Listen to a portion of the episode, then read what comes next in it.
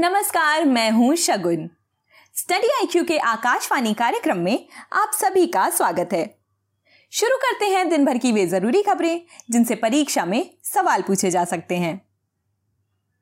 दोस्तों, आगे बढ़ने से पहले आपको बता दें कि आकाशवाणी की सभी वीडियो अपडेट्स के लिए आप मेरा टेलीग्राम चैनल ज्वाइन कर सकते हैं। तो आइए शुरू करते हैं। राज्यसभा। हाल ही में राज्यसभा से बहत्तर सांसदों ने विदाई ली। इनमें एमसी मैरीकॉम पी चिदम्बरम जयराम रमेश, निर्मला सीतारमन आदि शामिल थे। गौरतलब है कि राज्यसभा भारतीय संसद का एक स्थायी सदन है, जिसका विघटन नहीं होता। लेकिन इसके एक तिहाई सदस्य हर दूसरे साल रिटायर होते हैं। रिटायर होने वाले सदस्य राज्यसभा के लिए फिर से चुनाव लड़ सकते हैं। चुनाव लड़ने पर कोई सीमा नहीं है। संविधान में राज्यसभा के सदस्यों का कार्यकाल निर्धारित नहीं किया गया था। इसे संसद पर ही छोड़ दिया गया था।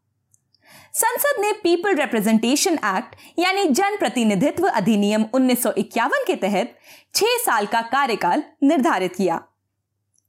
राज्यसभा में अधिकतम सदस्यों की संख्या 250 होती है। इसमें दो सौ अड़तीस सदस्य राज्यों व संघ शासित प्रदेशों के रिप्रेजेंटेटिव वहीं 12 सदस्य राष्ट्रपति द्वारा नॉमिनेट होते हैं। अब आपको एक सवाल का जवाब देना है। संविधान की किस अनुसूची में राज्यसभा की सीटों के निर्धारण की बात की गई है? सही जवाब कमेंट बॉक्स में लिखिए।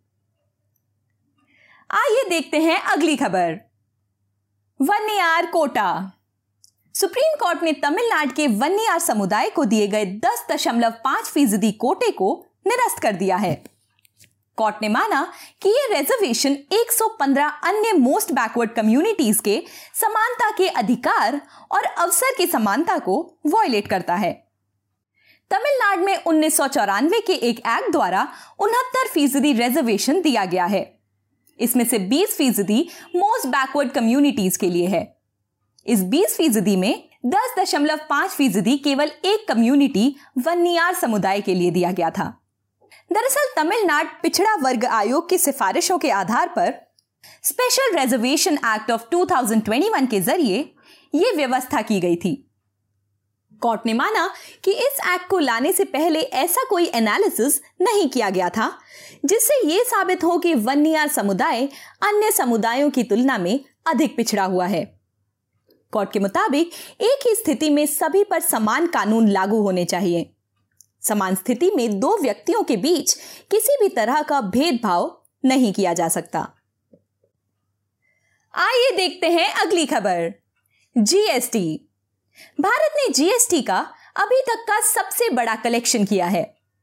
गौरतलब है कि मार्च 2022 में एक दशमलव चार दो लाख करोड़ का जीएसटी कलेक्ट किया गया है।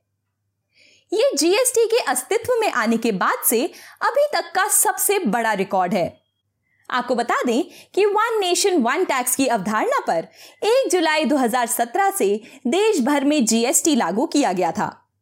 इसका पूरा नाम गुड्स एंड सर्विस टैक्स यानी वस्तु और सेवा कर है। जीएसटी एक इंटीग्रेटेड इनडायरेक्ट टैक्स यानी एकीकृत अप्रत्यक्ष कर है। पहले केंद्र और राज्य सरकारें VAT excise duty service tax जैसे अलग अलग टैक्स लगाती थी। जीएसटी एक डेस्टिनेशन टैक्स या गंतव्य आधारित कर है। यानी वस्तु या सेवा जहाँ बिकेगी, वही टैक्स लगेगा। वस्तु का उत्पादन कहाँ हो रहा है? इससे कोई भी फ़र्क नहीं पड़ता। बढ़ते हैं आज की आखिरी खबर की ओर। Digital literacy ministry of electronics and information technology द्वारा राज्यसभा में डिजिटल लिटरेसी के संबंध में जानकारी पेश की। इसके मुताबिक नीति आयोग को रिपोर्ट में strategy for new India at 75 में 2022-23 तक भारत से डिजिटल डिवाइड को एलिमिनेट करने की बात की गई है। इसके लिए स्किल डेवलपमेंट और स्किल्ड टैलेंट को बढ़ावा देने की ज़रूरत है। साल 2014 से मिनिस्ट्री ऑफ़ इलेक्ट्रॉनिक्स ने इस दिशा में कई योजनाएँ शुरू की हैं। साल 2014 से 2016 के बीच डिजिटल लिटरेसी को बढ़ावा देने के लिए नेशनल डिजिटल लिटरेसी मिशन और डिजिटल साक्षरता अभियान चलाया गया। वहीं साल 2017 में पीएमजी दिशा, यानी प्रधानमंत्री ग्रामीण डिजिटल साक्षरता अभियान शुरू किया गया था। इसका मकसद ग्रामीण भारत में डिजिटल साक्षरता को बढ़ावा देना था। तो दोस्तों, ये थी हमारी आज की कुछ विशेष खबरें। मिलती हूँ कल आपसे इसी समय। नमस्कार।